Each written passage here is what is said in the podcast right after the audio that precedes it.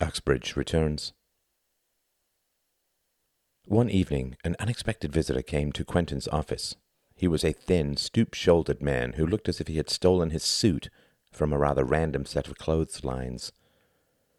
I'm sorry, said Quentin, rising, but I'm no longer taking appointments today. If you speak to my secretary, she will tell you when. The man sat down and smiled in a manner which awakened all of Quentin's newly developing political instincts. Hello, Quentin, said the man, and Quentin suddenly had a deep, spinal memory of blood. Someone from the war. I'm sure we've met, he said, but you really must telephone for an appointment. The man's smile widened and he leaned forward. Grenades. Quentin's heart seemed to widen in his chest. Pardon me? Grenades, repeated the man, sitting back. That were the last time we met. Over boxes. Overnight. Quentin sat down, making sure not to collapse into his chair. Damn me, why did I make myself so prominent? I'm not sure I remember, he said, touching the knot of his tie, wanting to loosen it, but afraid of showing any nervousness. One night, you and me, we put grenades into sausages and sausages into grenades. And do you know what became of it? Quentin's eyes were frozen, slightly wide. His mind flashed here and there. I have to get him out of here. What if he blabs? It's just a story. Why is he here? Can I give him something without compromising myself? Does this man know about politics? I could just make anything up. It was a bad night, that night, said Uxbridge. Not the night of the boxes, but the next night. The Krauts were dug in, and since we had no grenades to blow 'em out, nor sausages to lure 'em out, it were a bloody night. We met while I was a supply sergeant. The man nodded. Oh, yeah. And to save you time and words, I have a sheet of paper which says that you signed for them grenades and knew that they were grenades. And another which says that you signed for them sausages and knew that they were sausages. Quentin stood up, almost shooting to his feet. Perhaps you could tell me what this is all about, but I have no time today. Put it in writing. Come back another time. I'll be quick then. We both have our businesses. I want a job, Quentin. Then you must leave a CV with Smith Dawson, and we both know. Men like me have no CVs. I want a job where I can put my feet up. Then we shall really have to speak if I can come up with something for you that Quentin moved around his desk and opened the door leading to the corridor. I am wanted in the house, so I must ask for you to come back. I'll wait, said Uxbridge. That is quite impossible. My files. Uxbridge got up slowly, then turned and cocked his head. Aye, then. Paperwork is important. Tomorrow. The job by tomorrow. He then shuffled past Quentin and wandered up the corridor. Quentin watched him go, then hurried back to his desk and pulled out a yellow pad of paper. Rapidly, he wrote pluses. Get him barred from the building. Minuses. His next step, if any, would be unknown. Pluses. Stall him. Minuses. Same as above. Pluses. Reject his story. Minuses. Suspicion grows. He might have paperwork. Pluses. Accept his story. Come clean. Minuses, criminal action, military court, jail. Pluses, get him a job. Minuses, more blackmail. Pluses, have him killed. Minuses, only joking. And underneath he wrote, What about Ruth? If Ruth ever found out that Quentin had, even with the best of intentions, been responsible for the death of any soldiers, as if I pulled the German triggers, then he would immediately be transfigured from caring husband to callous murderer of fine men like my father and brothers. There is no way that her newfound sanity and resilience would survive a blow of this magnitude. No, Ruth would fall apart on even the suspicion that Quentin had done anything like deny needed weapons to soldiers in a charge. And Reginald. His son's career, the job he's thinking about at the Foreign Office, well, that would all be gone. And and all that I have done over the last year here in this office, all the parasites I have waved away, they would all be back doubly enraged, doubly self righteous. The politician who denied me was a a but Quentin could not even ascribe the words to the mental voice of a contemplated enemy. A man trying to do right in an impossible situation. A man who saved more lives than he lost. A surgeon who hiccuped at the wrong moment. A drop of sweat fell into Quentin's right eye, and he shuddered and rubbed it. There are no pluses to fighting this one. Many people who will now judge me were never there, never at war. I will be judged by matrons and civil servants and aristocrats and and by Ruth and Reginald. I could resign. The thought hit him hard, but then vanished. Almost at once, Uxbridge would not be waved off by that. He found him because of his political visibility. He would not be so hard to find again. He would want money, then. But, but why wait until now? So if I find him a job. Quentin was quite aware of how to create jobs in the abstract, awarding fat contracts, subsidies, trade protections, but a job in the present, here and now? A job which could be handed over like a card? Quentin had no idea. But perhaps I could just ask for a friend, a friend unrelated to my political life. But would anyone assume that an obviously unproductive favor from an MP would be anything other than a political favor? Well, I might perhaps approach an old friend and say that I have to get this man a job for for reasons unspecified. Oh, I wish I had some old seedy friends, grimy of finger and handy with a pocket knife. Oh, don't be stupid. He sat for some hours in his darkening office and then left around eight o'clock. A few minutes after he left, he tore back into his office and set fire to his plus and minus piece of paper, holding it with his fingertips as it burned over the ashtray. Then, remembering some detective novel trick, he tore off the next few yellow sheets and burned them as well, so they could not be shaded over, back into visibility.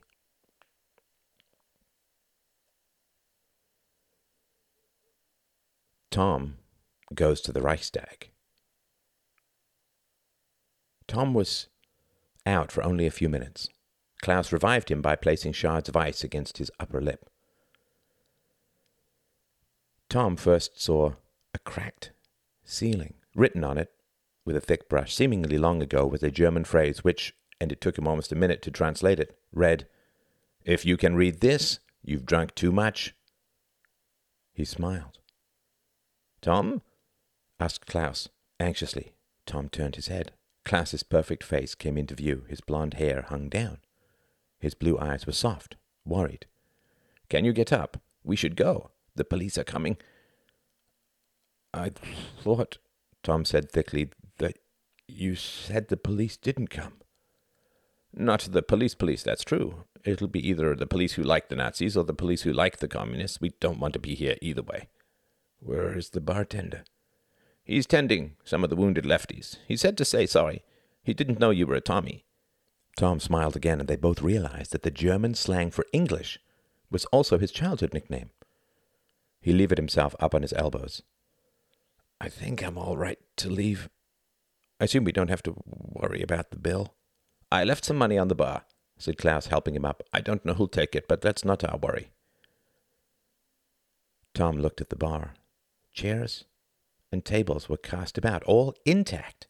He remembered as a teenager wondering why, in Western movies, chairs broke easily over the heads of the bad blokes. How could they support their weight then? Some of the people lying about, though, had not fared as well as the furniture. Blood was being coughed up. A man tried to get up, clutching a table, then collapsed with a cry, his leg at a terribly wrong angle. The first fascist lay against the table Klaus and Tom had been sitting at, an upside down pitcher of beer sitting on his head. The inside of the foamy glass was spattered with red. His chest heaved, his hands twitched, he cried out that there was something wrong with his eyes. Back, muttered Tom, staggering over. Half his own face seemed to have gone dead. Even opening his right eye caused his cheekbone to throb. He lifted the pitcher off the man's head. The man stared stupidly around, then looked up at Tom. His eyes narrowed in hatred. Tom could see his cheeks working, gathering spittle. The man took a deep breath. You stupid bastards, said Tom. Almost gently, he put the pitcher back on the man's head. The man spat anyway, and just as Tom turned away, he saw the spittle sliding down the foamy inside of the glass onto the man's wet black shirt. Come on, Klaus, he said, gesturing. I don't know where my friends are. I don't know either, said Tom, touching his numb cheek, but I'm going. Klaus paused for a moment. All right, me too. Outside, the night was cold. Tom liked the chill. It took the edge off the prickly numbness of his face. Do I have a shiner? A what? A, a black eye. You will. And a mark. He had a ring. Where to? Do you want to go anywhere? Do I need to see a doctor? I don't think so. All right, then. Back to the hotel. Tom felt annoyed all of a sudden. I am your guest. Why am I making all the decisions? Then another thought followed right away. So, Gunther, is this what you wanted me to see? They walked in silence. Black figures scurried from doorway to doorway. Berlin seemed like a city hung under dangerous moonlight. Graffiti was everywhere. Occasionally, young men ran around a corner shouting lustily. Once they held burning torches in their fists, and Tom thought of the novel Frankenstein. All right, grimaced Tom finally, his face really beginning to throb. What the fuck is going on in this goddamn city? You never used to swear, said Klaus slightly defensively. You don't want to tell me? Suddenly Klaus seemed very sad. He took a deep, shuddering breath. Tom recalled that Klaus was not a big man, and this was a dangerous time to be small.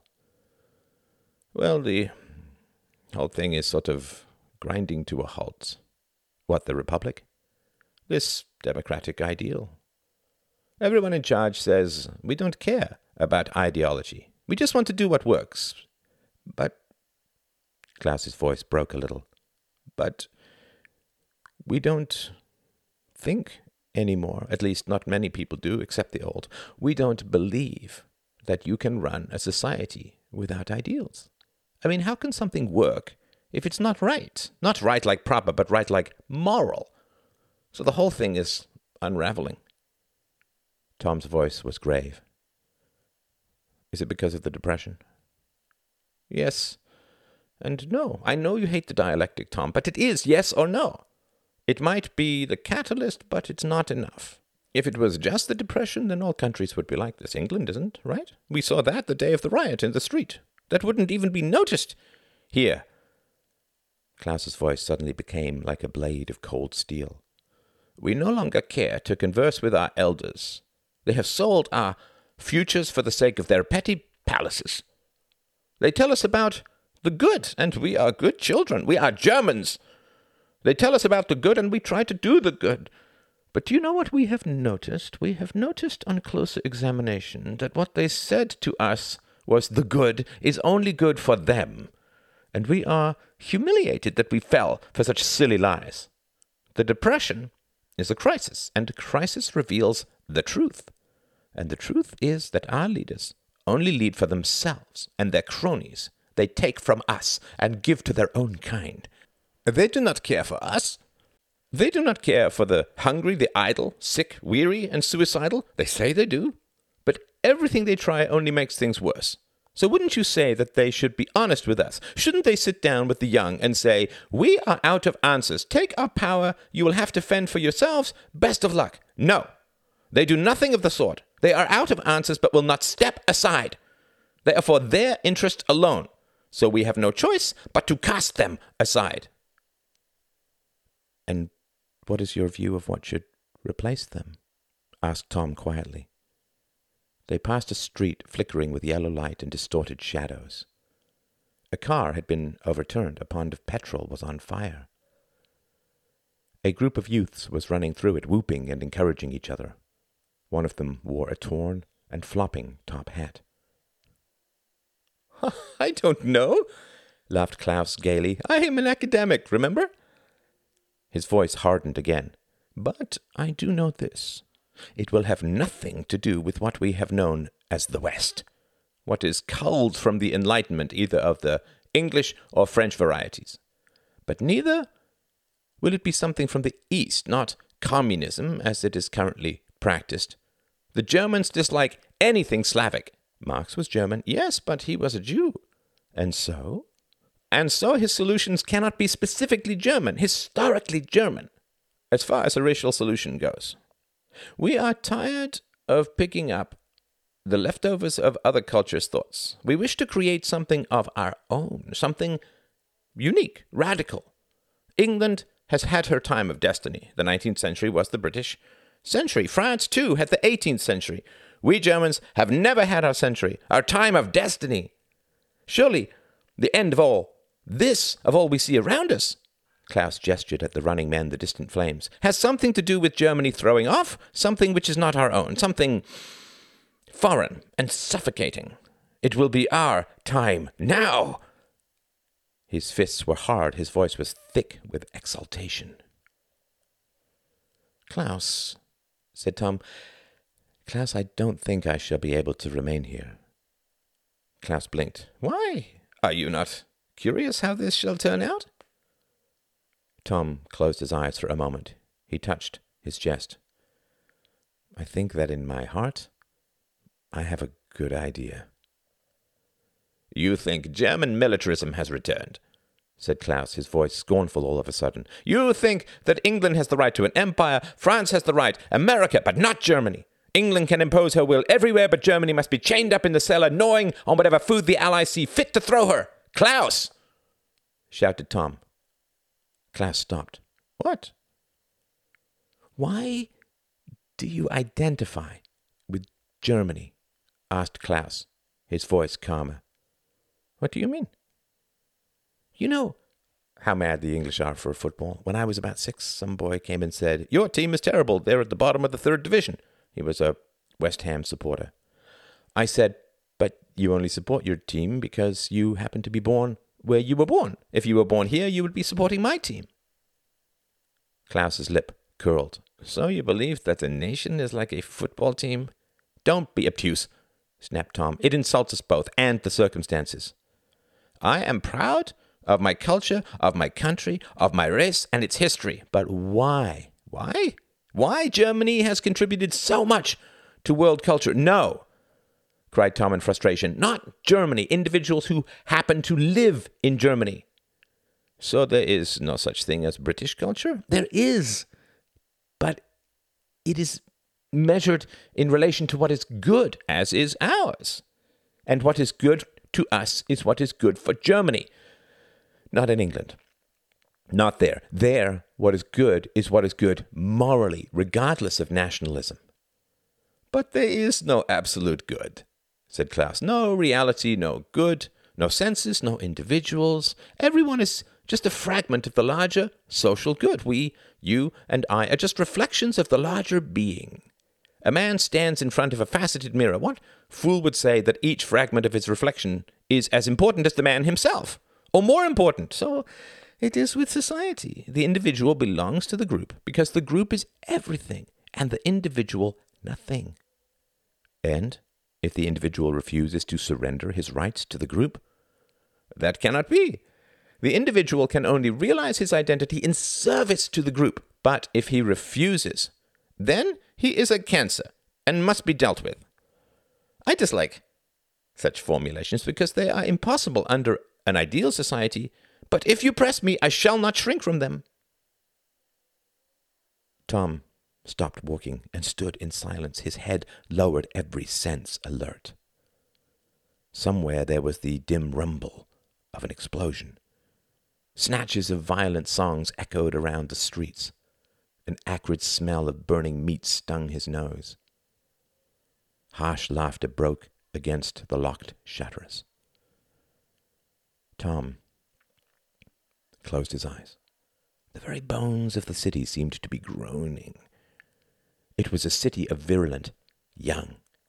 It was a city without law. It was a cage of a city, a city which kept all but the virulent young locked up. It was a city where fast fists and poisoned minds held sway. Uneducated youths broke windows and bones, shouting the slogans of overeducated youths. It seemed to Tom that over the sky of Berlin was a bottomless cosmic sneer, a hatred of the inherited world, a sneer which wanted to blow away the fragile buildings and send everyone spinning back to a time of simple crafts and small cottages, a time of hearty peasantry, cheery songs, and thick waisted women, a world with woods to spare, a homespun world, a medieval world. And that was one side of the city. That was the side which fed the dreams of the youths raised on Kant, on Hegel, on Schopenhauer and Marx and Nietzsche and Freud a side of the city which hated reason and progress and capitalism, a side which groaned under the rational buildings which pierced its skin like wasps, which yearned to throw them off and race free into a fairy tale past. This was part of Klaus's fantasy, thought Tom, part of the fear and hatred of the modern world which had gone so deep into the German soul that it was like the physics of its every movement, every reaction, every plan. But the other side was purely technological. The other side of the city wanted to spread out like a steel virus across the world. It did not want the medieval village, but the medieval cruelty. It hated reason, the West, and the Enlightenment so much that it could not stand even the secret thoughts of the village peasant. It sought to overrun the spirit of man, to bury it under the claustrophobic itching of a million marching metal ants. It was a possessive side of the city. It could not stand for a single question, a single opposition, a single doubt. Even the flicker of an eye was cause for destruction. It could not rest. It could not look inward. It had to overrun because it had no principles of compromise.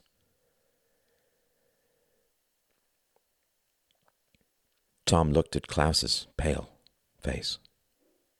The memory of countless arguments came back to him. He remembered the promise he had made to himself and kept in third year never argue with a religious person who can fall back on faith. It was forever maddening, and it happened with Klaus, although Klaus was not specifically religious. Klaus claimed that religion was only of interest in an anthropological or social sense. Tom would press him for arguments about the existence of God, but Klaus would just withdraw into statements of second hand faith. It doesn't matter whether God exists, Tom, he would say with annoying patience. It does matter whether people believe he exists. Tom would demand to hear Klaus's position on the issue, but Klaus would smile, duck his head, and say, I am an academic. I have no right to entertain positions. My only position is curiosity about the human. Klaus had never been so irresponsible as to claim that any contradictions in his ideas were just operations of the dialectic. He was, however, always able to retreat to this if pressed too closely. In our experience, sensual data is consistent, Tom, I will grant you that. But the operations of the dialectic do not conform to that kind of consistency. It follows a higher course which I can no more explain than I can demonstrate. It exists, though, nonetheless. How do I know? Well, sadly, if you have to ask, it cannot be explained.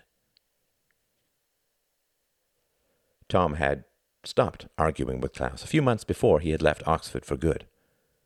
He gave up the chase regretfully, with great personal pain, and now Staring at Klaus, he suddenly realized that he had argued with Klaus the same way that he had argued with his mother, and still felt the compulsion to throw Klaus against the wet wall and beat some sort of opinion out of him. something which could be used to build something other than opinion. Nothing higher and dialectical and contradictory, but some elemental truth, something which could be used as a rational measure, something like two and two make four. But that passion had never worked, and Tom fought against it now, now that he was deep in the heart of the dying city. That passion was a cliff which could only end in the extinction of them both. Klaus could not be pursued because Klaus did not run. Klaus could not be fought because Klaus did not fight. Klaus could not be defeated because Klaus did not exist. Tom shuddered, and it felt as if a vast shadow had come between him and the flames. Klaus does not exist. The thought inhabited him in a rush, like soldiers bursting through the walls of a long besieged city, finding their own brothers within. Tom's brow contracted. Klaus's face grew pale. He extended a thin arm. Tom, uh, are you all right? Tom took an involuntary step back. If Klaus does not exist, what sort of world shall his emptiness seek to create? No, that is too far, too fast.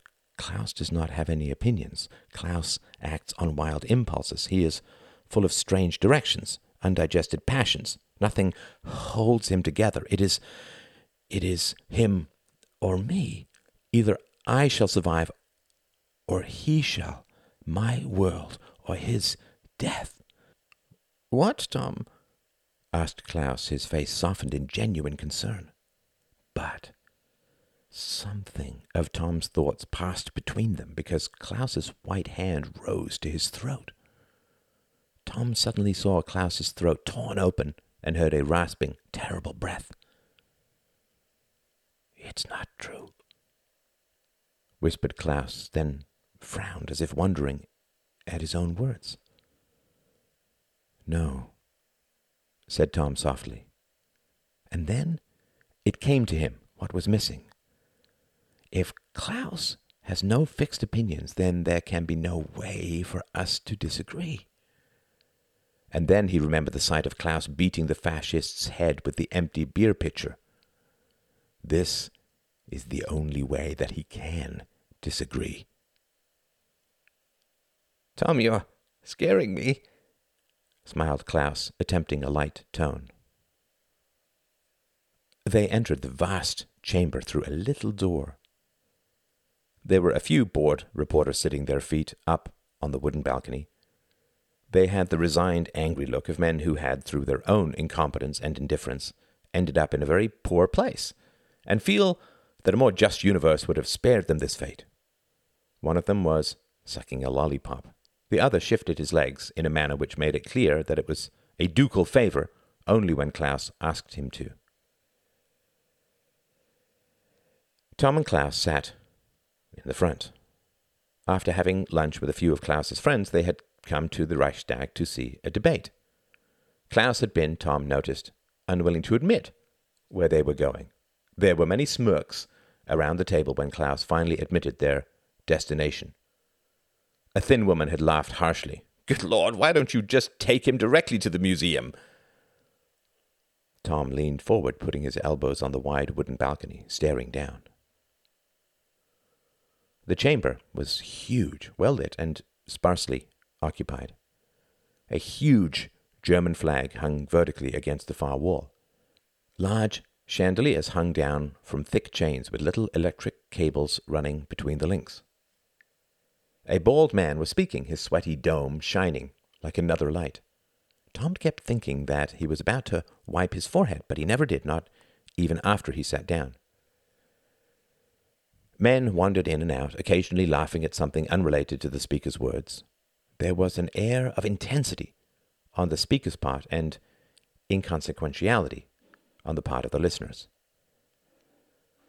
But even the bald man did not seem to be quite intense. It was more like professional desperation, Tom thought. As if he knew what he was saying was useless, but he was paid to be passionate about it. This kind of bad acting was familiar, at least, from student plays. The bald man was saying, And it is not that the landowners object to an increase on land taxes. No, indeed. When it comes to the national good, they are as willing as any other group to share the load. But why, indeed, are they considered to be the only source of income? Surely there are other groups which could be more profitably taxed. What about a tax on foreign exchange, or on millionaires, or luxury automobiles? These suggestions are not made out of a desire to escape an honorable burden, but rather because that burden is so honorable. Landowners desire nothing more than to contribute to social security. But my friends, at a time when this awful depression is at last beginning to lift, when we are beginning to see the light at the end of our long, long tunnel, at such a time, is it wise to inflict another tax on our landowners? A catcall came from a lounging, black shirted group of men. Nazis, thought Tom.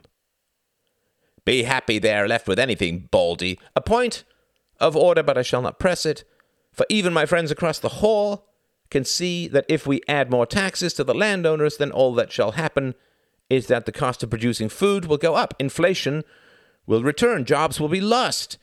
It is not productive, my friends, cried the man in slightly more genuine desperation. It will not help our collective national cause. Then let them give up their villas, you precious landowners, cried one Nazi lazily. Or their concubines, cried another. We do not care to hear arguments about the national interest, drawled another. Adolf Hitler is the national interest. Take it up with him if you have the courage. The bald man nodded rapidly. These replies are not to the point. Let them absorb the extra costs, cried a man in a three piece suit. Are they so poor that they cannot afford a pfennig, a loaf, less profit? They are already stretched, my friends, gulped the bald man. Yet still, cried a communist from the middle ranks, still they can afford you. Return your paycheck, capitalist lackey, and let that be applied to the costs of bread. We are not unwilling to share the burden. Then why are you here? demanded a Nazi. What are you saying except get the money you need from someone else? You are a coward. Point, point, point of order, Mr. Speaker. An incredibly ancient man, who Tom had not noticed, perhaps thinking him some kind of well appointed gargoyle, let a gavel fall most plaintively. You cannot use such terms. Our apologies, said the man. Let us say instead that those who wish to throw their loads onto the backs of others are cowards. From this, the House might draw any conclusion it wishes. The argument went back and forth for about fifteen minutes more. Tom turned to Klaus. Klaus shrugged eloquently. As the argument was winding down, a burly man in shirt sleeves, and visible even from Tom's vantage point, a very poorly knotted tie, came into the chamber. The speaker recognized him. He took a podium in the middle and began speaking. Brothers, he cried in a raspy voice, the solutions which the trade unions have put forward are up for voting within the week. I've been asked to come and present the arguments once more for the 36 hour work week. Several groans rang out. Some jeers rang out from the communists. Social fascist, you don't deal with the devil. Join us and work whenever you like. The man waited for the cries to diminish. They did not. Finally, he turned to the speaker, but the sound of the gavel was too soft to help. The burly man began speaking through the jeers. If we adopt this measure, then the working week becomes nine tenths what it was before. One tenth of the work will not be done. This will make more jobs. This will reduce unemployment. With fewer men unemployed, we have to pay out less as a society in unemployment insurance, and with more men working, we will have more income. In taxes, it is a foolproof measure, my friends. If it's foolish, you're proof of that. What happened since we went down from the 45 to the 40 hour work week? shouted a fascist. Nothing, worse than nothing. You feed us poison, we get sick. So now you say more poison will make us better. Klaus whispered to Tom, Since the summer, they've had little power. This is mostly for show. For who? Klaus shrugged. Midsummer, the Nazis got almost 14 million votes. That's 230 seats. Not enough for a majority. There are 608 in the Reichstag. But they are the largest single party. Hitler went to Hindenburg demanding power. Tom frowned. Hindenburg from the Great War? Klaus nodded. 85, senile, and a monarchist to boot. Instead, Hindenburg gave power to two truly strange men, von Papen, who never even got elected to the Reichstag and whose party, the Catholic Center, has completely disowned him. He was named Chancellor in June. He's got no power in Parliament. He's just been ruling by presidential decree. Who's the other man? whispered Tom. Klaus frowned. He could not hear Tom over the rising jeers and insults from the floor. Tom repeated his question. General Kurt von Schleicher. Tom almost smiled. Really? Schleicher was German for intriguer or sneak. It's quite fitting. In May, Schleicher got Hindenburg to dismiss the last chancellor who had the backing of a major party. For midsummer, the Reichstag has had no real constitutional powers. So what's going to happen? asked Tom, staring at the huge chamber at the lounging, sneering totalitarians, at the sweaty, shaken appeasers. It was almost incomprehensible there seemed to be no respect for law, compromise, democracy, or capitalism left. A war of all against all. Klaus said, What has happened is that the government has been taken over by special interest groups. You can see them down there. Everyone is trying to wrestle special favors out of the state. Everyone's trying to shift the burden of paying for those favors onto someone else. It's like watching a petri dish. Everyone trying to eat everyone else. Everyone out for their self interest alone. No sense of the common good. We are getting more and more sick of these endless, futile battles. This is freedom. Freedom does not work. Freedom, murmured Tom. The argument about the 36 hour work week seemed to wind down. Another man got up. He was a young man just crossing over into German middle age corpulence. Brothers, he cried, let us turn from our petty infighting and confront the gravest crisis of our modern age. To hell with the capitalists, their desires are part of history. Amen, brother. You have no right to say amen, communist. Throughout this great land, we have eight million unemployed men. We have no need to argue capitalism versus socialism. We have only to find work for these men. Let the government beg, borrow, or steal if it must, but let it give bread to these men. Let us build great roads, high monuments, or government housing, but let us build, my brothers. Hell, let us dig ditches and fill them back in again, whatever it takes. But if we only debate, our heads shall be hung from the highest pikes. What's your policy? I propose, my brothers, a special inheritance tax at 80% on estates over a 100,000 marks. This should net us 200 million marks in the first year alone. We use this as collateral for borrowing money from the British. They fund most of our loans as it is. We use this borrowed money for great public works, the greatest public works the world has ever seen. Every house, a hanging garden, if that is what is required. What about when it has to be paid back? That can be dealt with when the time comes. The world must get back on its feet someday. What about the long term? In the long term, shouted the man, we are all dead. Raucous laughter rose. Might not be as long as you think, traitor. Point of order. The gavel went unheard. Another man rose, arguing that manufacturers needed to be exempt from at source taxes, that they should be shifted to at purchase consumers. He was derided for wanting to shift taxes from the rich to the poor. Another man argued that what was required was government subsidies for research and development. He was derided as providing nothing tangible in the present. Another man wanted more subsidies for the arts, noting that they employed many talented people and were responsible for a lot of tourism. He was derided for putting circuses before bread. Another wanted a new tax on diamonds. Another wanted to break the power of the unions. Another wanted to expand the laws against monopolies. Another wanted to require university students to perform manual labor in the summers for no discernible reason other than rank anti intellectualism. Another wanted to find and subsidize intelligent children of poor parents. Another wanted to fund the children of pure German couples. Another wanted to impose more taxes on Jews. Another wanted to end the foreign exchange of the mark to prevent a flight of currency. Another wanted extra holidays for teachers. The centrist parties were blocked and jeered at by the totalitarian parties. It was clear to Tom what the totalitarian parties wanted. They wanted to cripple democracy in the hopes that general panic would overrun all debate, forcing more and more radical solutions until a dictatorship was achieved.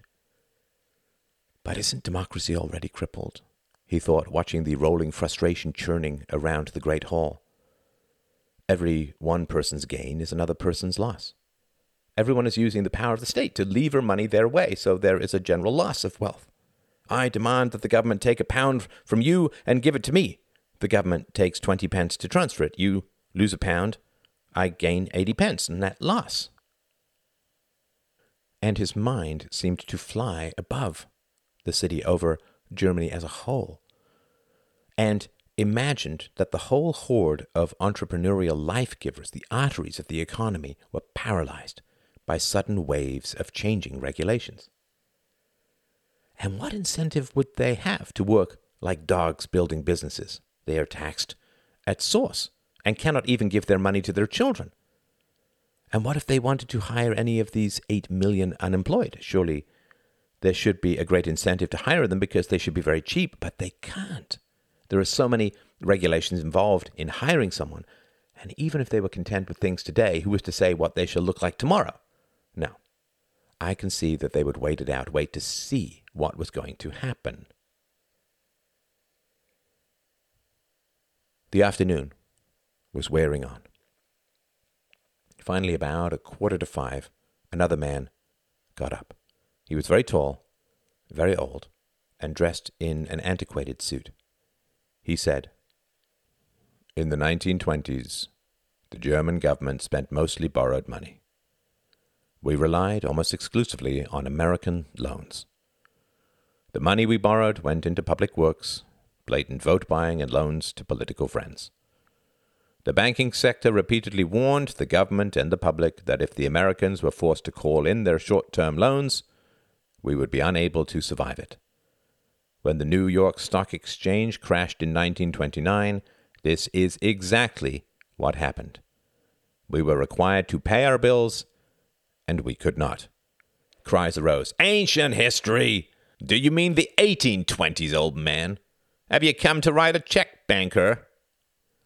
We could not meet our obligations, said the old man with strange, weary power, leaning forward on his podium, except by cutting internal spending.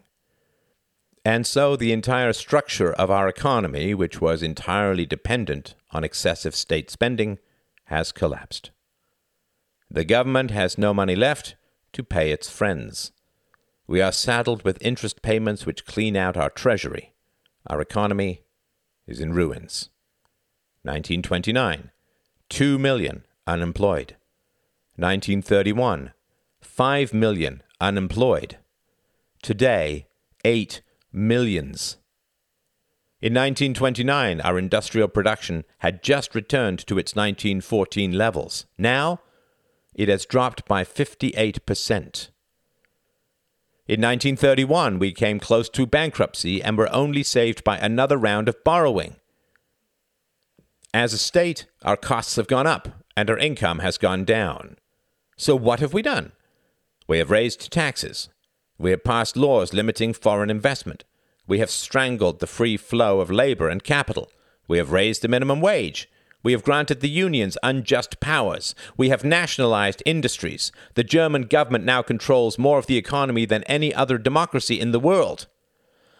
Thank you, Professor. How interesting these statistics are. Go yourself, old man. Talk on, talk on. We are sharpening our blades for ancient necks. The old man's voice rose over the loutish jeering in sudden power. We think that freedom has failed? Let me ask you this who is now free? Not the capitalists. They are taxed at unsustainable rates. They have to try to comply with endless laws, deal with bottomless bureaucracies, shifting regulations. The working man cannot find work except through protectionist unions who would rather keep their own members in jobs than open the market to the unemployed. The landowner Taxes strangle him. He cannot freely sell his land. Farmers? They are forbidden to sell their goods overseas. What about the mere individual? He faces all powerful government sponsored interest groups at every turn. He cannot get their kinds of favors and privileges unless he joins them. He must join some group hoping to grab some scrap from the general melee or perish alone. How is he free? On what grounds do we condemn freedom? Everything is coerced by the power of the government over the economy, even now. And yet, as we pile more decrees upon more tariffs, upon more laws, upon more taxes, we find things are getting worse instead of better. We blame freedom because the power of the government is not working. We blame freedom because compulsion is not working. Freedom has not failed. Compulsion has failed. What's your point, geezer? My point is that to restore prosperity and freedom, we must repeal the government controls over the economy. Back to the sweatshops, he says. What about the 19th century, old man? You were there at the beginning, looks like. Down with laissez faire, down with the night watchman state, down with child labor, down with classical liberalism, down in front. The old man stared at the jeering mob. He nodded gravely, slowly. I did not expect to be heard, he said. I only wanted to be on record. He picked up his papers, arranged them carefully, and walked slowly out of the chamber. Around him, the Nazis and fascists and communists pretended to spit on him. He walked with the kind of dignity which belonged to another age. To my age, thought Tom, to the nineteenth century. Another thought fell on him, and he felt his nose sting with coming tears.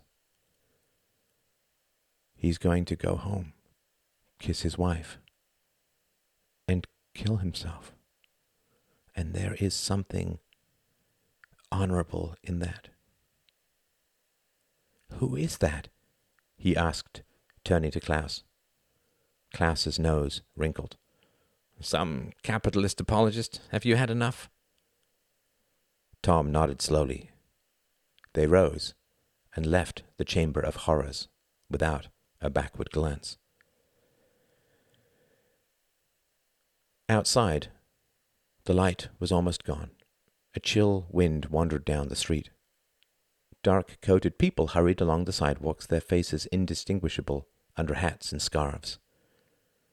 The grey stone of the buildings looked like morning ashes or evening gravestones. You are truly fucked, said Tom, grimacing in mute apology. Klaus grinned. It is truly a heady time to be a German. No, really, said Tom, leaning in and resisting an urge to grab the German boy's lapels. What do you think is going to happen? Klaus shrugged. Hitler will probably get in. That madman. Mad, frowned Klaus. On what grounds? Well, Tom scowled. That's a lengthy chat. Let's do it another time. All right, said Klaus slowly. They walked in silence. The life of the city seemed to go on around them. Tom could not sense any real panic. Men and women hurried home for their suppers. There weren't many children in the streets, but Tom thought that perhaps the houses all had wonderful gardens out back where kids played tag in the growing dark.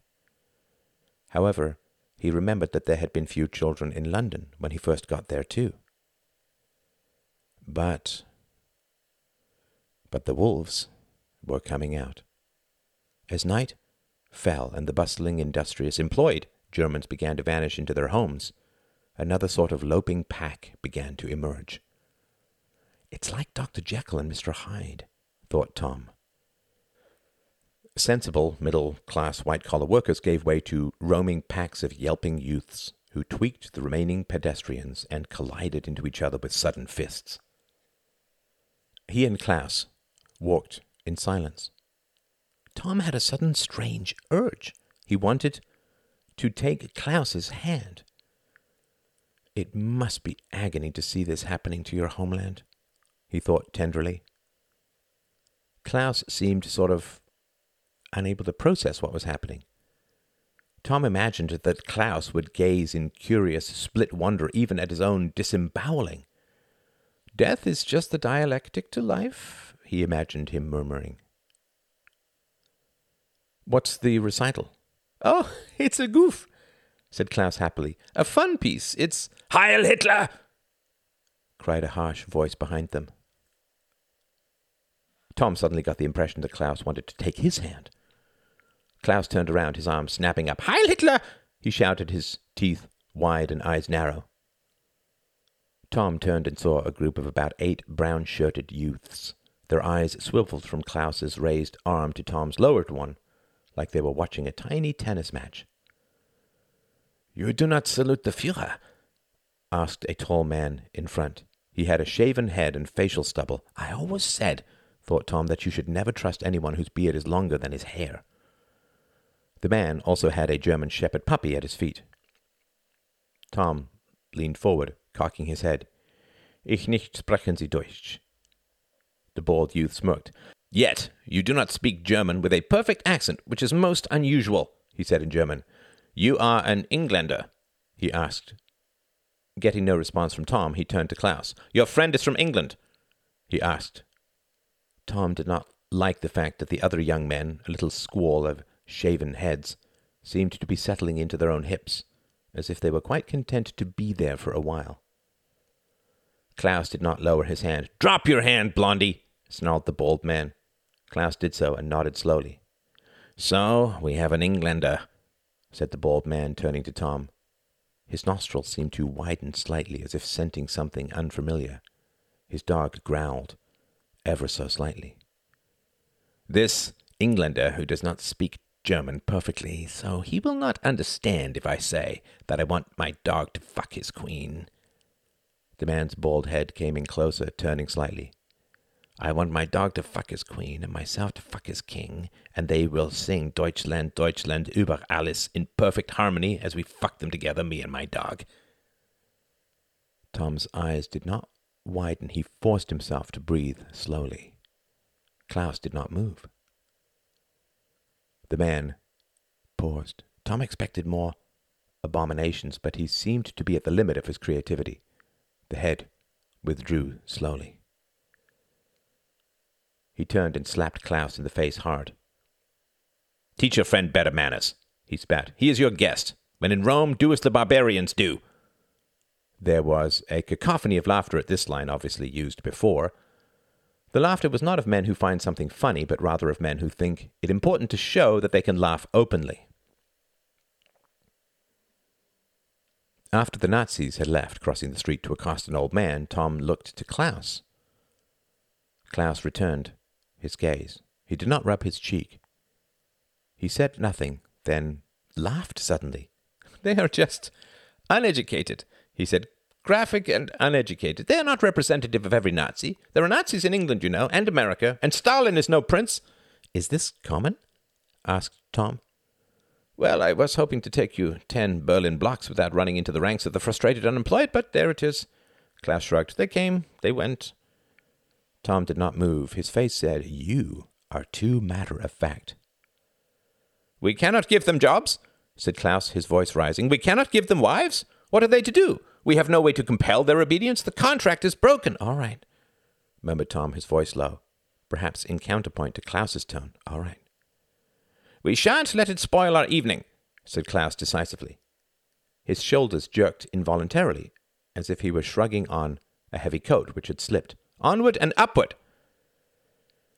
They found the recital hall, which was of medium size and filled with people of extremes. This phrase flew into Tom's mind almost unbidden. The crowd, smoking and drinking in the entrance hall, were loud, derisive, mocking, funny, and extreme. Tom's eyes flew from man to woman to man. There were no averages. People were either depressingly thin or offensively obese. they were either glacially beautiful or malevolently ugly. He did not see anyone with what he would consider a normal haircut. Anyone who wore glasses wore the lenses in frames that were either thick and black, covered with glittering rhinestones, or almost non existent. He counted five women with bright feather boas and two men. The men looked either wiltingly homosexual or brutally hetero. The women looked like librarians or strippers. Even everyone's eyes seemed extreme. They were afraid, or mocking, or scornful, or withdrawn, or shy, or belligerent. Anything but polite and receptive. Tom could not find anyone with regular casual athlete muscles. They were either painfully anemic or heavily muscle bound. No one had a simple beard. No one was clean shaven either. There was a fantastic array of various tufts, lines, whorls, and intricate designs of stubble. There was not a single natural hair color, or even a hair color found in nature. Footwear was quite ridiculous. Women wore either insane heels or athletic shoes. Men wore thin, ankle high sandals or heavy Dutch black leather pumps with little clasps which looked like cobblers out of fairy tales. No one seemed unconcerned with their own appearance. Even those with messy hair had arranged their chaos carefully. There was very little sexual tension in the room. There was a vague cloud of depression, of hopelessness, of desperation. Everyone wanted to laugh, but no one found anything very funny. Everyone wanted to be attractive, but to be loved for something other than their appearance. Everyone wanted to be sexy, but was too screwed up to have any real desires. Tom moved into the crowd, just behind Klaus, like a shark into a jittery crowd of wading Boy Scouts. People drew back, they had to. Into this broken, clutching community, Tom brought such elemental health that they withdrew, casting him looks of uncomprehending resentment. Don't you know that you're not supposed to be here? We don't know that we're doomed to be here if you are not here. Tom smiled vaguely at people trying not to show his distaste. It seems odd, he thought, watching the little blond whirlpool at the back of Klaus's head, that Klaus has not succumbed to this. Then an odd thought hit him. These people are still healthier than he is. Because they wear their distress and alienation on the outside. They are visible to others and in the mirror. Klaus is not. Klaus is not. Klaus bought him a drink of wine, and Tom sipped it gratefully. Klaus! shrieked a female voice. Tom saw Klaus recoil, as if he were going to be asked to salute the Fuhrer again. A fat, cherubic faced woman pushed her way through the crowd. Where have you been hiding, you naughty country boy? She pouted, holding out her cheek expectantly. He leaned forward and kissed it. How are you, Greta? I am well, she said in mock formality, making a little bow. And you? Fine. What happened to your face? she asked, reaching forward and pinching it. Klaus grimaced. Did you get spanked by a fascist? Remember the salute. Heil whatever you've got. I got confused yesterday, got up with a hangover, and heiled myself in the mirror while brushing my teeth, tore my gum, she said, lifting her lip. Klaus averted his eyes. Wauduntan? She asked, still holding up her lip. My friend Tom is here, said Klaus, introducing them. Greta looked at Tom lasciviously. An Englander! Here! Do you work for the embassy? Helga works for the embassy. Helga! she shouted, her voice suddenly booming. No, I'm just here to see the sights. She pressed her ample breasts together, grinning up at him. The crack of her cleavage looked like a bottom to him. Oh! cried Greta. Some sights he is too shy to see. Greta, sighed Klaus. She put a red nailed finger to her mouth, bulging her eyes and puffing out her cheeks in the little girl manner which Tom hated. It always reminded him of drunken women pretending to regret uttering a swear word or touching a man's crotch. Oopsie! He always wanted to slap such women. He wanted to slap Helga now. He started crossing his arms across his chest, but then remembered that such women always commented on body language and left them by his side. Did you hear about Thomas? asked Greta, winking at Tom and leaning to whisper in Klaus's ear. Her left hand continued to play over her bosom. She wanted, Tom imagined, to give the impression that it was an unconscious, sensual gesture. It did not. It looked like a monkey's paw scratching something obscene. Another woman arrived. Hard, cynical eyes glinted behind thick black frames. She was thin, hipless, and wore a black dress wrapped too tight around her shapeless frame. She looked like a bolt of black cloth. I am Helga, she said, holding her hand out to Tom. It seemed too low to kiss, but he did it anyway. She burst out into laughter, turning his head. I hold my hand out for him to shake, and he kisses it, she said a few times to no one in particular. Then she leaned forward and said, You're not from around here, but then who is? I'm from England, said Tom, taking another sip of his wine, resisting the urge to throw it all back. Her eyes seemed to flash with fear. Her mouth worked. Her lipstick was too red, her face too pale. She looked like a desperately seductive clown. What are you doing here? She asked, her voice slightly more genuine. I'm visiting Klaus, my friend. Helga frowned. Your friend? Her brow contracted as if trying a mental calculation she knew in advance was beyond her grasp. How is he your friend? Does she mean how on earth, or where did you meet? We went to school together. Ah! She clapped her hands. At Oxford? So what do you think of our little capital? I think it is rather intense. She smiled. That's true. I can barely walk. I had sex with five men last night. Tom's eyes widened.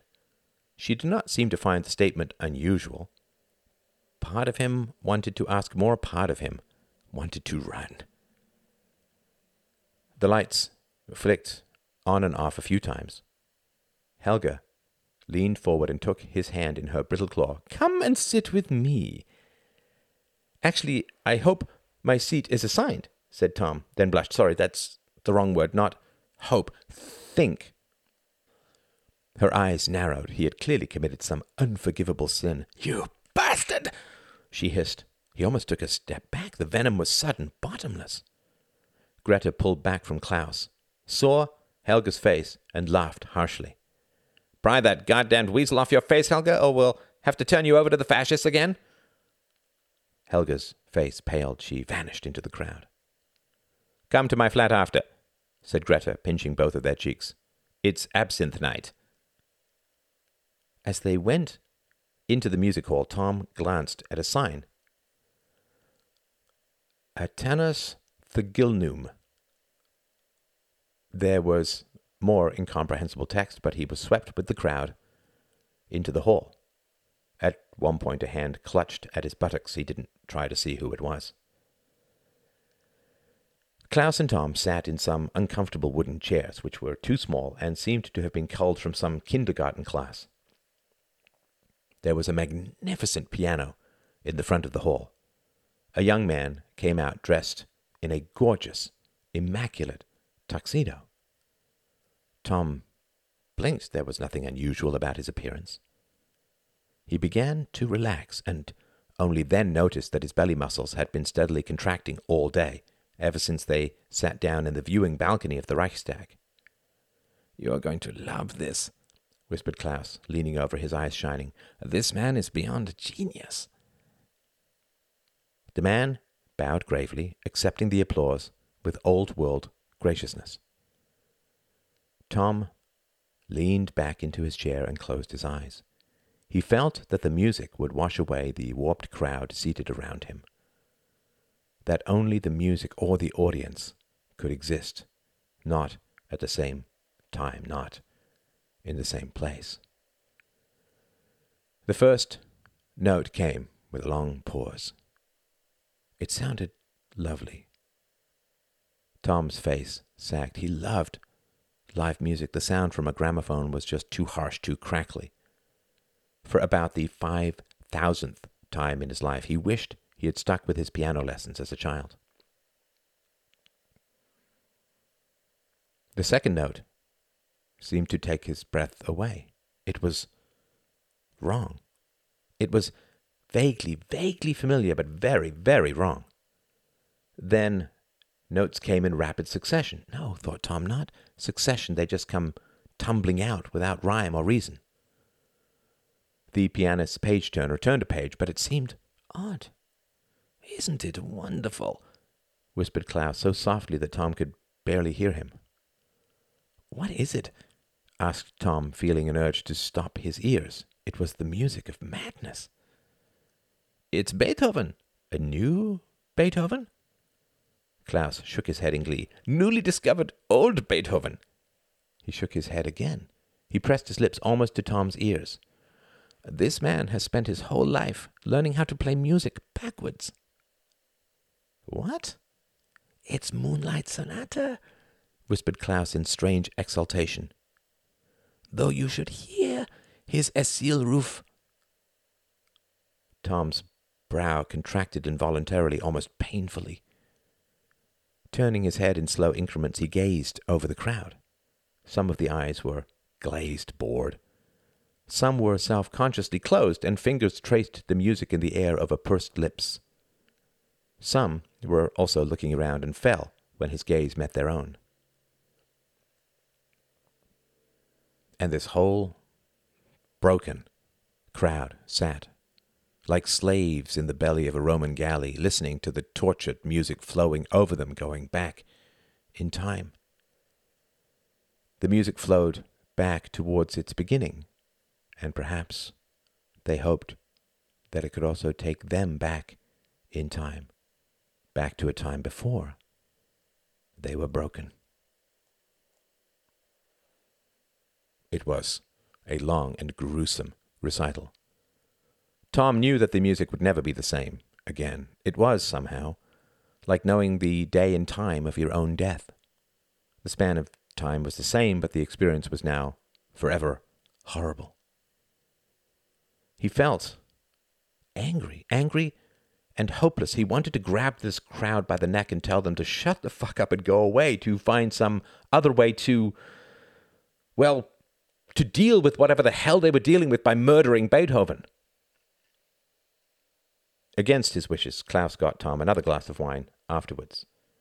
They stood in the hallway. The weird energy of the weird music had somehow infected the crowd. They seemed more belligerent.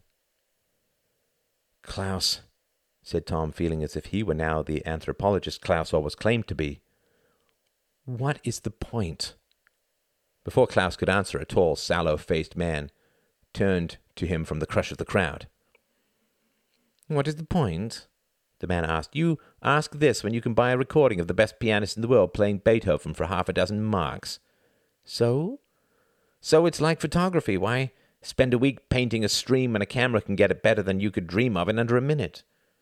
You used to have to study anatomy to paint a great nude. Now all you have to do is find a way to get a woman to take her clothes off and take a snapshot. Tom did not answer for a moment. Don't, don't. But he could not resist. But the camera can't get the passion of the scene. The recording is scratchy. The photograph black and white. That's not it. Oh? demanded the man. Then what is? It's. Tom frowned. It wasn't that he was afraid of offending the man, after all. It could well have been this man who had clutched his buttocks on the way in, but rather that he really didn't know. Some vague scraps of ideas ran through his head, but. Then, in the absence of input, my thesis stands, said the man, clicking his heels. With your permission? He turned away. Klaus smiled sadly. You really find it that awful? Tom was about to reply, but then something happened which dried his tongue and sunk his heart. The lights flicked on and off a few times. Tom groaned almost inaudibly. He just didn't have the strength. Next up, Mozart! cried Klaus, grabbing at Tom's arm. The crowd surged forward as one, a fleshy sea of dead peacocks. The next morning, Tom woke up late. The quality of the day before had been so dreamlike that he first of all imagined that he was back in his little room. He tried to imagine which way he was facing on his bed. He reached out and tried to touch a wall, but his fingers just floated through empty space. Klaus was watching him, sitting and sipping something from an old, delicate, and chipped china cup. Good morning, sleepyhead. What time is it? Ten twenty, said Klaus, not glancing at his watch. Tom craned his head, looking at the wall over his pillow. No clock. He wanted to ask, How do you know? but feared that Klaus might interpret the question as an inquiry as to the nature of time and dialectic materialism. Tom stretched. He had a vague headache, some combination of jet lag, three glasses of wine, he had always been terribly susceptible to alcohol, and the striking horror of this dying city. So, what's up for today? he asked. Klaus smiled. We are going to a rally, then we are having dinner with some friends, then we are going to a play. Tom almost laughed. A rally? Who's speaking? Representatives of every party. What are they saying? There is an election this month. Wasn't there one in April? Yes, but you saw what was happening yesterday. Hindenburg keeps appointing these chancellors with extraordinary powers who have no backing from the Reichstag. Everything is paralyzed, so we're having another election. And the Nazis are worried they're losing ground. That's why they're joining up with the communists about the transportation strike. They're almost bankrupt. The next election should sort things out. Tom blinked. Oh, this is all a bit much before tea. When is the rally? One. Tom paused. I wonder, is it, is it safe? The rally? It should be. Is this something you want to go to? I know all the positions already. I thought you might be interested. Well, I am, I suppose, but political education in Germany seems to be rather harsh. Klaus smiled. Isn't it everywhere, whether we see it or not? Tom shook his head, trying to wriggle free of his deep ache. Tea. They had brunch in the hotel and then walked for a little time downtown. Tom was quite amazed at the change in Berlin between night and day. It looked like any other prosperous Western city. The unemployed milled around, but they were slightly more jovial than the political youths. They joked and cajoled passers-by for spare change and broke into song on occasion. They reminded Tom of the British unemployed. They seemed hearty, as if they were going through a bad time but were determined to weather it with composure. They believe things are going to get better, thought Tom, and a sudden question came to him. He wanted to ask who was voting for the Nazis, but something restrained him. He glanced at Klaus walking beside him, seeming to absorb everything around him, his pale eyes placid, his face untroubled. I don't know what really makes him tick, thought Tom suddenly. I've known him for three years, not counting the two years I spent in London after leaving Oxford, and I don't really understand his ideas. I am his guest, and this is his fatherland, and Gunther sent me here to understand something important, and I am not really grasping it at all, any of it. Klaus, he said, putting his hand on the German boy's shoulder. Klaus stopped and turned to him. Tom smiled. It looked as if a lamppost was growing out of its friend's head. That sounded most intimate, said Klaus. Are we going to cross the threshold? Klaus, what did you like about the concert last night? Klaus nodded, seeming to understand the depths of the question. Can we talk as we walk? I don't want to miss the beginning of the rally. They started off again. There was a long pause before Klaus spoke. Clouds were gathering over the tall and stained roofs of the ancient city. Everything began turning gray. The blue of the sky and yellow of the sun was overrun. The people began to turn gray under the whitening sky. The buildings were losing all color. Once, as they passed by a church, Tom glanced at the stained glass windows, and they seemed darkened beyond color. They gave neither visibility nor decoration. As they walked, a few men came up and asked for money. Klaus answered them politely, giving them nothing but a civil recognition of a petition. They seemed to appreciate this more than a few coins and retreated back to their alleys and doorways with a slightly more noble step. Tom, said Klaus eventually, everything in history is a kind of pendulum. The Middle Ages was one, then we swung to the Enlightenment, the Renaissance, the birth of the scientific revolution, and I know that these are the capital letters you approve of, much as if I were to utter 19th century. These rationalistic trends reached their meridian, their climax in the Industrial Revolution. And we all know the benefits they bestow. Many people did well, and not just the capitalists, but also the workers. But, Tom, the kind of world was lost there as well. A world probably too small for you and I, but a world that fits more of humanity than we would probably like to admit. You and I love knowledge and travel, but we are rare. Most people want crops in the field, a wife at the stove, a community of well known faces, a porch with a favorite chair, and singing the songs in old age which they learned in their youth continuity, security, certainty. And the world has been ruled for the past 200 years by people like you and me. We have remade it in our image, and we have achieved many great things, wonders, truly unprecedented in history. But we have also destroyed many great things, things unimportant to you and me. Knowledge multiplies, economies rise and fall, new inventions to be mastered flow at us like a torrent. Manufacturing methods change. What we learn in school is useless in middle age. What is man? The earth? The universe? Truth, matter, religion, facts? Everything changes, advances, and retreats. Nothing is certain. Klaus smiled sadly. We are curious men. We like the freedom of uncertainty, but that's not for everyone. Many people feel as horrible in our world as we would in theirs. And we have had our way for a long, long time. This backlash should have been expected. People are getting sick of our kinds of freedoms. Our freedoms, the freedom to act and think and reason and argue and change and progress towards a goal we know nothing of. What do they mean to a factory worker? He wants freedom from want, from insecurity, from poverty, and lying awake at night worrying about his job or his children's health. He wants freedom from fear. We cannot give him that. We can only win our freedoms at the expense of his. So now he has banded up against us. Can we blame him?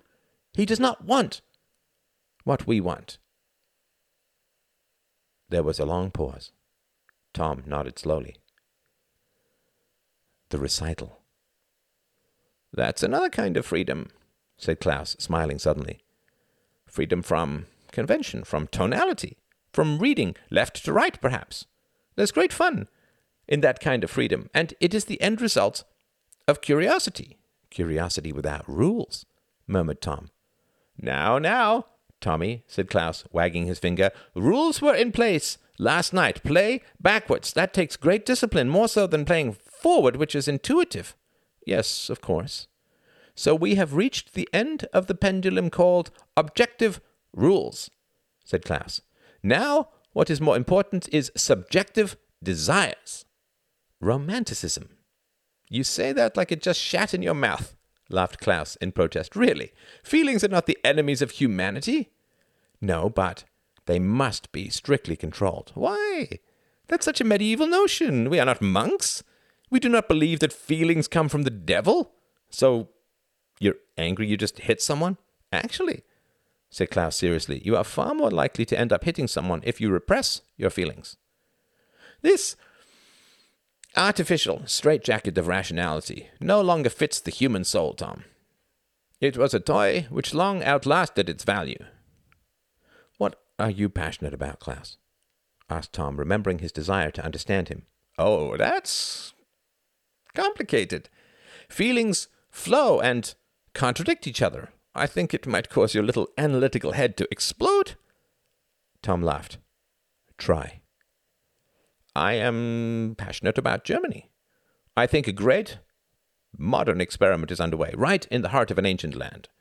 This is the place which history chooses to start her next great movement the movement against reason. Klaus laughed. I am going to shock you now.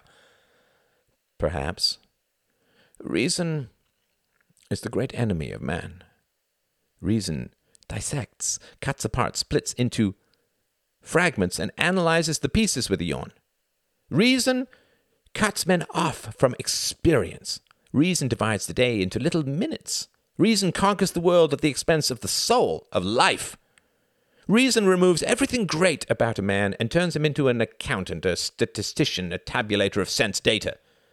Reason kills love, love of life, of the future, of one's fellow man. Reason turns the brotherhood of man into a dry calculation of mutual utility. The invisible hand hides the heart. We look at others and say, How can your existence benefit me materially? We do not look at them and say, Your existence is a wonder, let us explore it. We become curious only about atoms, not others.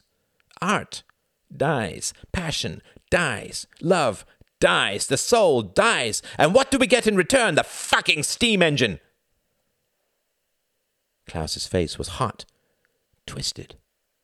Tom gazed at him, feeling a sudden kind of terror. But he thought I would be as passionate in my defense of England. That makes me passionate, said Klaus, his breath short after a few moments. I can truly see that, said Tom with feeling. So, the concert last night was part of the assault on reason? I really hate that illusion of reason. It has been responsible for more deaths, more alienation than can ever be calculated. Rational people are dead. Do you think I am a rational man? Klaus smiled. Rational is a word with many applications. I think you are a rational man in that you know that there is more to life than reason. The liver does not operate on reason, but food. But without the liver, we are dead. I just hate how much emphasis is placed on the syllogism, as if we could all cuddle up to Aristotle and have him hold our hands as we fade into the next world. A man who pursues reason alone is like a man trying to live on only one kind of food. He might survive, in a manner of speaking, but why? What would be the point? I mean, no one has ever been able to create a purpose out of reason. You cannot get an ought out of an is, said Tom, quoting one of their philosophy professors. Right, said Klaus, jabbing his finger skyward. As if in answer, a drop of rain spattered on the tip, as if he had torn the belly of a cloud. Nothing that makes life worthwhile can be sucked out of a syllogism. Passion, unity, sacrifice. The group, murmured Tom. The group? Yes, why not? What are we as little individuals? We are atoms, cells, incomplete. Without the group, there is a unity in the world which cannot be explained, which has to be experienced. It is joyful, it is ecstatic. It is, sadly, not parliamentary. It is the merging of supposed oneness into actual allness. Plato knew about it. The individual can only gain his true identity by merging with the group. Humanity is all. The individual is nothing. The individual is selfish, petty, grasping. He will sacrifice a million unknown others for his own daily bread. He knows nothing but his own motivations. He knows nothing of higher truths. He knows nothing of the universe beyond his own skin. He approaches others with suspicion. He cannot fathom that we are all the same, all one, all together. He wants to profit from others regardless of the general welfare. He is a parasite. Tom tried not to react. He tried not to lash out at his friend. Well, Reginald's friend, he thought, but did not allow himself the relief of that thought. I am here. Reginald is not. I want to thank you for telling me all that, said Tom. The rain was growing from spotty to drizzly.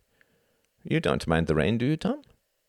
No, said Tom, then shivered as an icy drop seemed to run all the way down his spine. When they got to the rally, they found an almost carnival atmosphere. It was mostly young people. It was set up in the large square of Gendarmenmarkt. The rain had held up, and sleeping bags were being unrolled and spread out again. There was a sense of brotherhood in the square. People passed drinks around, shared cigarettes and food, and there were so many foot and back rubs going on that it looked to Tom as if everyone were joined into one giant pink spidery organism. He trod on one boy's hand, but the boy just winked at him, grinned, and gave him a thumbs up. There was a great cordiality in the crowd. They acted as one, and Tom could not help but go over in his mind Klaus's speech. The crowd only acted against people who tried to push their way forward. They cried out and stood up, barring their way. There was no violence. It seemed like every man was trying to grow a beard. Hair was long, drugs were flowing around. The lineups for public bathrooms were long, but people chatted and rarely seemed bothered. They let panicked boys and girls clutching their groins in ahead without complaint. Babies were scattered around, seemingly in the charge of whoever happened to be lounging nearby. Guitars were strummed, folk songs sung in breathy, blonde whispers by thin women with long hair. Occasional women were topless, their breasts did not look good under the heavy skies. They had the appearance of fried eggs left in the rain for a week. There was groping, bodies were shared as easily as water. There was slackness and expectation. There was unity and a vast lack of challenge. There was agreement, but it was an easy kind of agreement, an agreement not to disagree, like a woman erasing her own hopes in a vain desire to please everyone and losing self hope, and relationships in the process. Gazing at the crowd, Tom felt very alienated and very alone. He also felt some anger and a little fear. He felt that this easy going crowd was like a group of lions lolling in the sun. They might disagree with each other lazily without rousing themselves, and all would be well unless an antelope came along. Then the lions would also not disagree with each other, but it would be a different kind of unity. A slinking, prowling unity, whose only mercy was, in the eyes of the antelope, a quick death. Klaus stood on the outskirts of the crowd for about five minutes, shading his eyes from the cloud glare, looking for some friends. Several groups clamored for he and Tom to join them. They did make a rather striking pair, Klaus's perfect head and Tom's long, slender frame. When Tom shrugged and pointed at Klaus, and Klaus ignored them, the invitations turned to scorn. Clearly, Tom and Klaus thought they were too good for them. Who needed them anyway, goddamn snobs? Finally, Klaus gave up. Let's just merge in, he said, edging through the various groups. Tom walked behind him, wondering how far they would get before being challenged. It was quite fascinating. Occasional resentful glances rose towards them, but arms and legs were moved. Klaus did not press his way. He seemed not to expect to get forward, which was sort of his locomotion, Tom noticed. As long as he did not force his way forward, he was accepted. Is this how a sperm gets into an egg? wondered Tom. Eventually, they could go no further. They stood, on a tiny square of concrete between a blue and white checked blanket and some sort of thin Mexican woven rug. Tom stared at the stage while Klaus beamed at those around. Lost, brother? asked a man of about twenty five who was making a fairly successful run at looking like Jesus Christ. His eyes were lazy, his lids low. He chewed at his long brown hair. We are looking for some friends, said Klaus. The man stared at him. His lips worked, trying to give birth to something profound as befitted his appearance. That's the human condition, comrade, he said, then shifted his long legs. Plop down here. He gestured at his little blanket, probably regretting a lack of replicating loaves and fishes. All are welcome. Some other men and women turned around. Introductions flowed back and forth in a lazy manner. They were van der Vogel, visiting from a commune about 30 miles outside of Berlin. They were experimenting with collective ownership, communal sexual relations, group parenting, and a rotating laundry schedule. They had decided to abandon materialism and capitalist participation, choosing to grow their own crops. However, the problem was they liked getting stoned and found that being stoned killed their appetites, so they were growing mostly drugs now. They were currently debating whether to participate in capitalism enough to sell drugs to buy food. They were leaning to approving this, but only if they could trade goods without using cash. There were a few babies around. The stares of the adults were not quite of the thousand yard variety, but were certainly far beyond the person they looked at. They asked few questions. Finding out that Tom was from England, one woman asked him if there were any jobs there, then subsided into inert exhaustion, as if the question had taken the last of her energy. Their messianistic leader, whose name was Levi, kept introducing them to everyone around, sometimes rising and calling out their names. Tom felt his headache really beginning to take root, growing down into his shoulders while reaching forward to his eyes. When does it start? he asked Klaus, whispering so that Levi would not stare at him and murmur, It starts when it starts. Soon, said Klaus. His eyes wandered the crowd. Quite a turnout. Spontaneous, said Levi, who had started nodding slowly and could not seem to stop. It's collective hair, one comb, one part. What do you think of Hitler? asked Tom, unable to resist the impulse. Is he here? asked Levi, his eyes unmoving. No, he's speaking at Nuremberg today, said Klaus. That man has a spiritual synthesis, said Levi. He is a projection of the peasant. Tom exchanged a glance with Klaus, who shrugged. The words don't matter, continued Levi. It's like he's knitting the future with his hands, something to cover us all. He is the center of a circle which has no center, because everyone is on the outside looking at him. A woman sitting nearby leaned towards Tom and said, We want his drugs, and all we have to do is listen. They're not mine, said Levi. The woman finished the sentence for him. They're the earth's. She put a hand rolled joint to her thin lips, inhaling deeply. We shifted from the earth, she gulped, holding in the smoke, to the sky. She exhaled, aiming it at the clouds. After about twenty minutes of occasional prophecy and continual smoke, the first speaker took to the podium. He was dressed well, in a thick white shirt, a narrow tie, and long corduroy trousers. The jeering came up as soon as he appeared. Klaus said, He's from the Catholic Central Party. They're not popular. Old school, reactionary, not progressive at all. I'm surprised they even bothered. The speaker struggled to be heard, but there was quite a lot of old fruit around, probably from the communes, and the audience did not seem to be saving it for a more offensive speaker. Tom only heard a few phrases.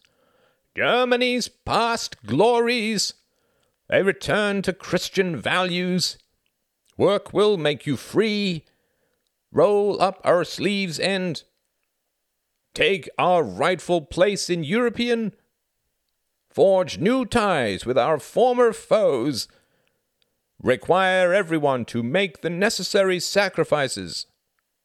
Forget capitalism, forget socialism, and embrace God. He gave up after about fifteen minutes, and Tom felt briefly sorry for him. He imagined the man working on his speech, perhaps envisioning winning over the crowd in an unprecedented feat of oratory. He left the podium covered in many more colors than he had arrived with. The next speaker was a bullet headed fascist. Tom almost groaned at the man's stereotypical appearance. Don't they ever recruit men with high intellectual foreheads? Why does every fascist have to have the shape of a human shell? Tom did not expect the fascist to get very far, but he was smarter than he looked. He started with some generalities about the need for unity, for cohesiveness in the face of corrosive social disintegration. He said that the fascists, unlike the Nazis, had no problems with the Jews. He said that they had no plans for world domination. They wanted a pure Germany for and by the Germans themselves. Those beyond our borders are of no concern to us. He promised to make the capitalists pay. He defined a capitalist as anyone with savings. It seemed like a fairly safe route with this crowd. He preached sacrifice. He preached oneness. He preached the surrender of the self to a higher ideal. He preached making Germany perfect so that the world would be forced to follow Germany's example. He preached against communism as a Slavic phenomenon which could never take proper root in German soil. And, he shouted, do we need Slavs to tell us how to deal with our exploiters? We have our own solutions. Universities need to be open to all. Compulsory youth service was essential. The state should manage but not run essential services. Art should be subsidized. Religion should be more personal. German freedom, not French laxness. He did not focus on the jobs for all message, which Tom thought was wise given the crowd. The crowd did not respond to him either with jeers or approval. A few groups of shaven heads and erect backs were scattered throughout the crowd, and they applauded stiffly, refusing to choke when smoke was blown in their faces. They scorned those around them with the faces of those who must sit in offal for the sake of entering an elect group. A communist man came up.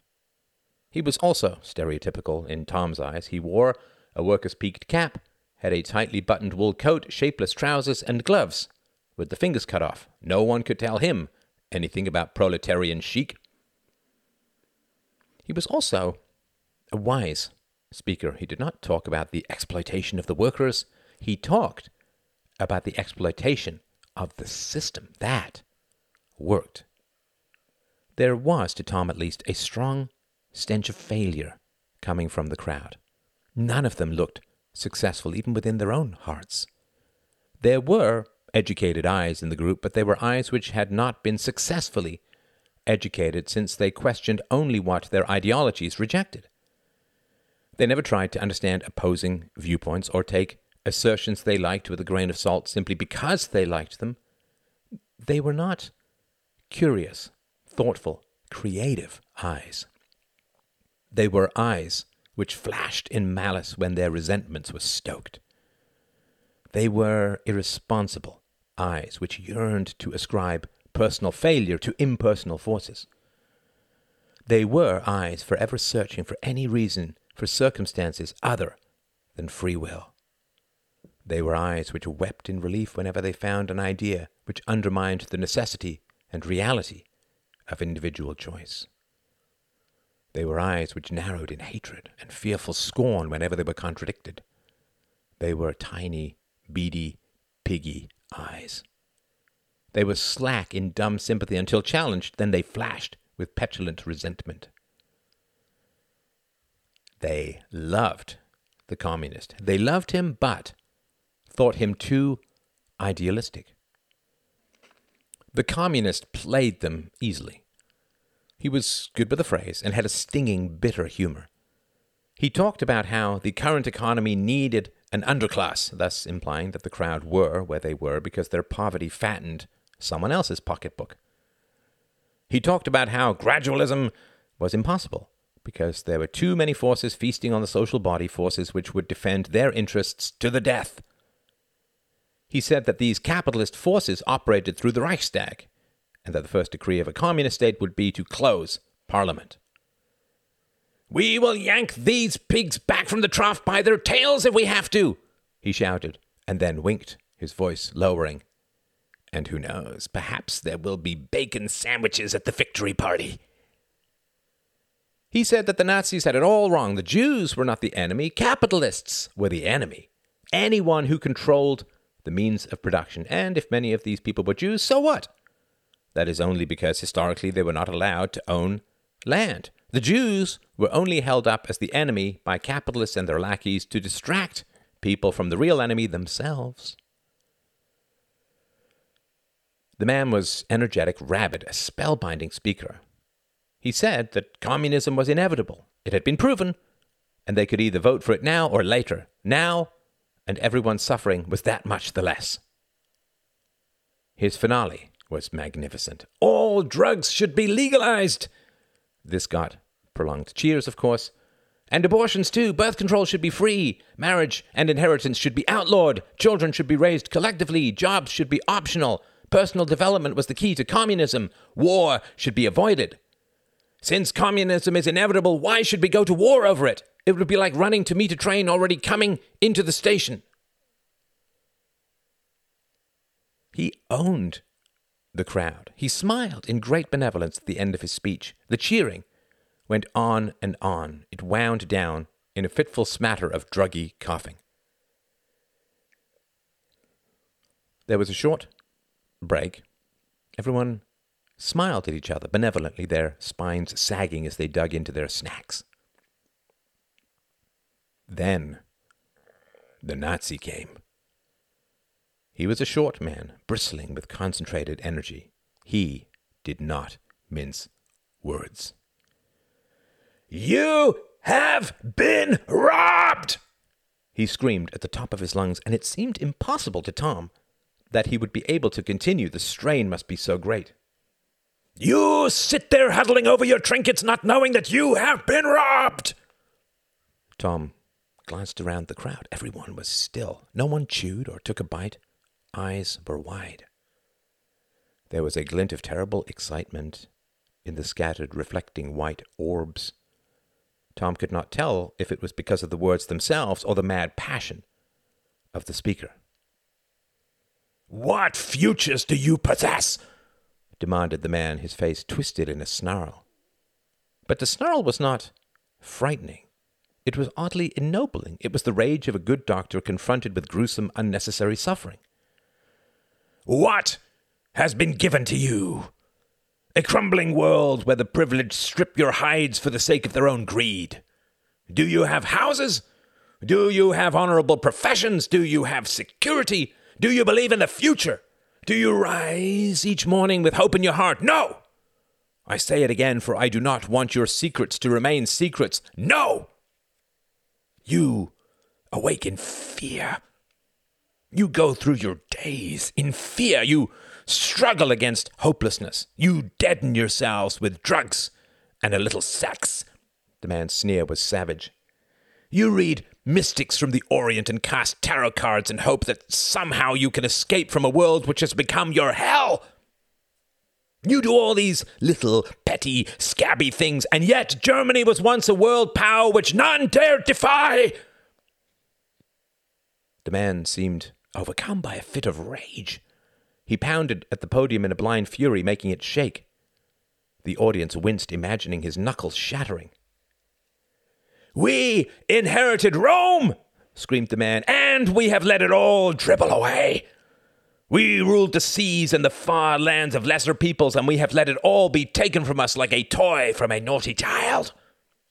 We suffered under a defensive war, and then, when we were betrayed from within and our victors humiliated us at Versailles, we retreated back to our lands, bowing and scraping and begging them to forgive us for all our former greatness.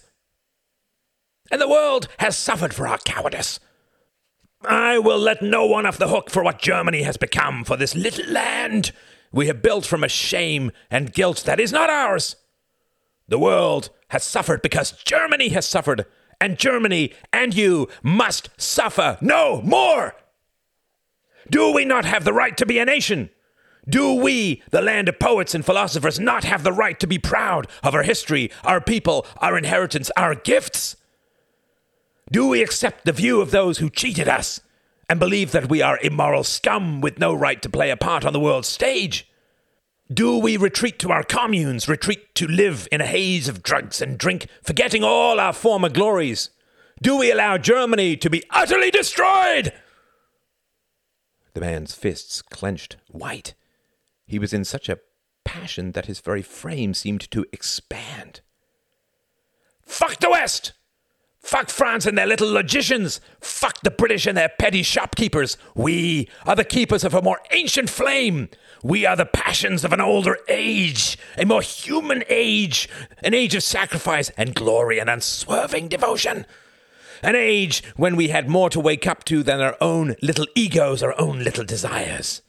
An age when there was a people that we were a part of an age when we cared about our race more than we cared about our own selves, when the glory of all was more than the needs of one.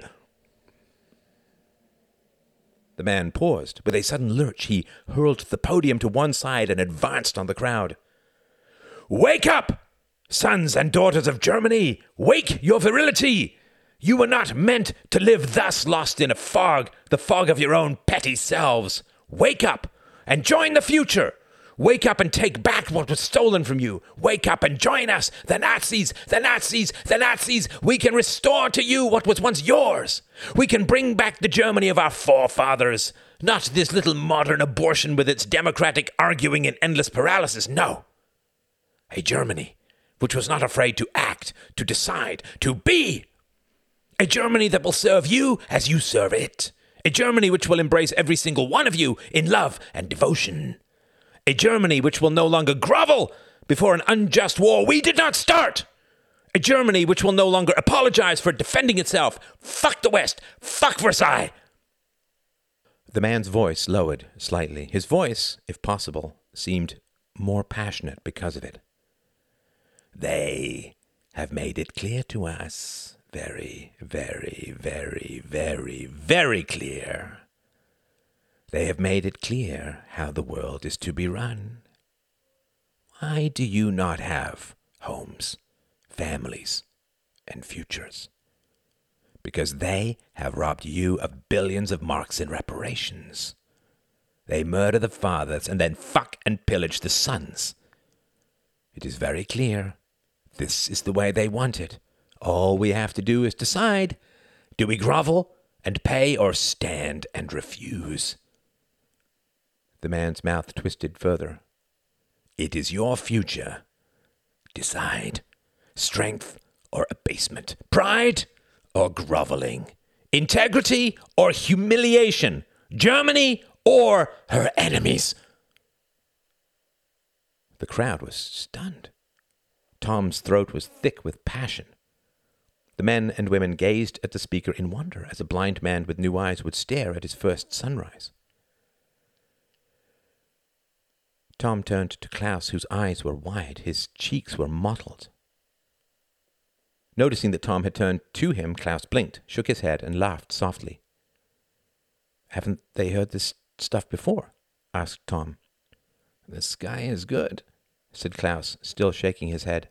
Best I've seen, except old Adolf. The cheer which came from the crowd was full throated, terrifyingly loud.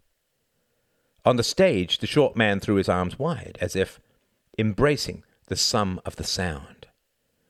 He had a broad grin on his face. He wiggled his fingertips, summoning more cheers. It suddenly seemed like a colossal joke. The man leapt to one side of the stage and pretended to conduct the cheers, waving his arms, seeming to pull screams out of the crowd like some manic puppeteer.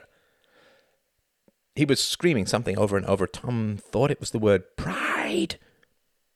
His body was overcharged, electric with energy. It looked almost as if he would be able to leap off the platform and fly over the surging crowd. Food was scattered as the crowd lunged forward. The man raced to the other side of the podium, still conducting, screaming the same word. Tom could tell that it was pride. He and Klaus were taken up in the surge of bodies.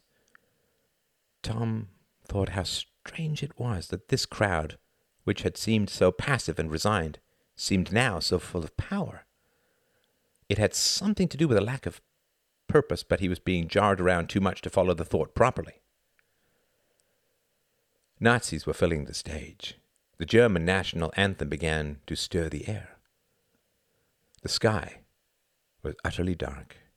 The glowing lights seemed like white electric suns before an empty universe. There was a crackle and hiss, and then fireworks exploded over the crowd, which screamed and cheered and held babies aloft. Tom caught a glimpse of the communist speaker standing at the rear of the stage, staring at the Nazis in virulent hatred. Someone grabbed Tom's hand, and Klaus's face popped into view from between two pressing bodies. Hold on! he screamed. It'll be a while!